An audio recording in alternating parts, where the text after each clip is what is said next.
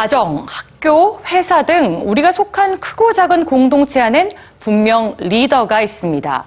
그리고 일반적으로 이런 조직 속에서는 리더를 중심으로 한 나름의 의사소통 체계가 세워져 있는데요.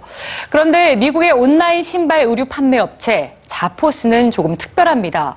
명령을 하는 상사도 그 명령을 수행하는 부하 직원도 없다고 하는데요. 전체를 뜻하는 홀로스와 통치를 뜻하는 크라시가 합쳐져서 만들어진 홀라크라시. 보스 없는 회사 자포스의 실험은 어떤 변화를 가져왔을까요? 지금 확인해 보시죠. 한번 상상해 보시죠. 여러분이 한 유명 기업의 의사결정권을 가진 임직원이라고 말입니다. 그런데 어느 날 CEO로부터 한 통의 이메일이 도착합니다.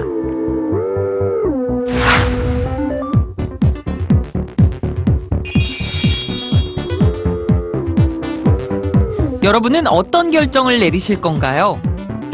이것은 실제 지난 3월 온라인 신발 의류 판매 업체인 자포스닷컴의 CEO 토니 셰이가 전 직원 1,500여 명에게 보낸 메일입니다.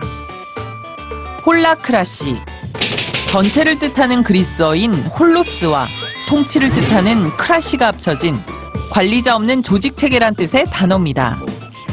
여기서 홀라크라시의 단위는 서클이 됩니다.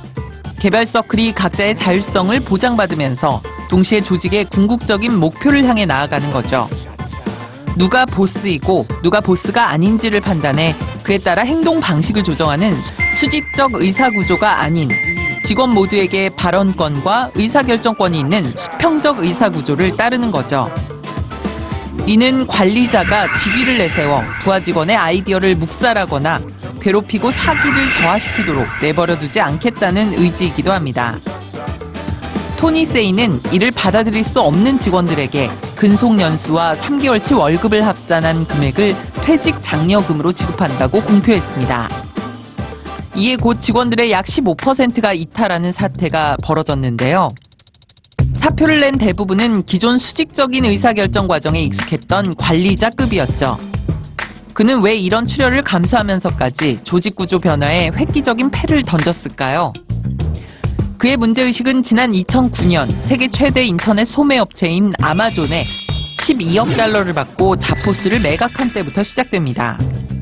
시장 내에서 안정적인 입지를 구축한 반면 회사 내에 많은 관리자들이 생겨나면서 조직 내 자유분방한 기업 문화와 혁신이 점차 사라져간다고 판단했던 겁니다. 자포스의 실험은 4개월째 계속되고 있습니다. 그리고 이 홀라크라시에 대한 부정적, 긍정적 의견도 팽팽합니다.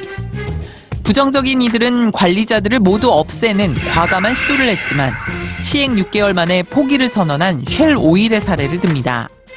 당시 상당수의 직원은 힘들여 얻은 관리자로서의 의사결정권을 빼앗기는데 반발해 회사를 그만두었죠. 반대로 성공한 사례도 있습니다. 세계적인 토마토 가공회사인 모닝스타 컴퍼니는 보스가 없어도 연 매출 7억 달러에 매년 두 자릿수 성장률을 보여주고 있죠. 그들은 이 실험에 성공하며 관료주의가 지나친 경쟁의식을 유발해 직원들에게 악영향을 끼친다는 걸 증명하고 있습니다. 자포스의 새로운 조직 문화 실험이 성공할지는 미지수지만 한 가지 분명한 게 있습니다.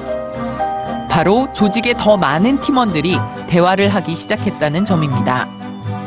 주인의식을 가지면서 서로의 의견 조율에 더 많은 시간과 에너지를 할애하게 된 건데요. 과연 자포스의 홀라크라시 실험이 성공할 수 있을까요?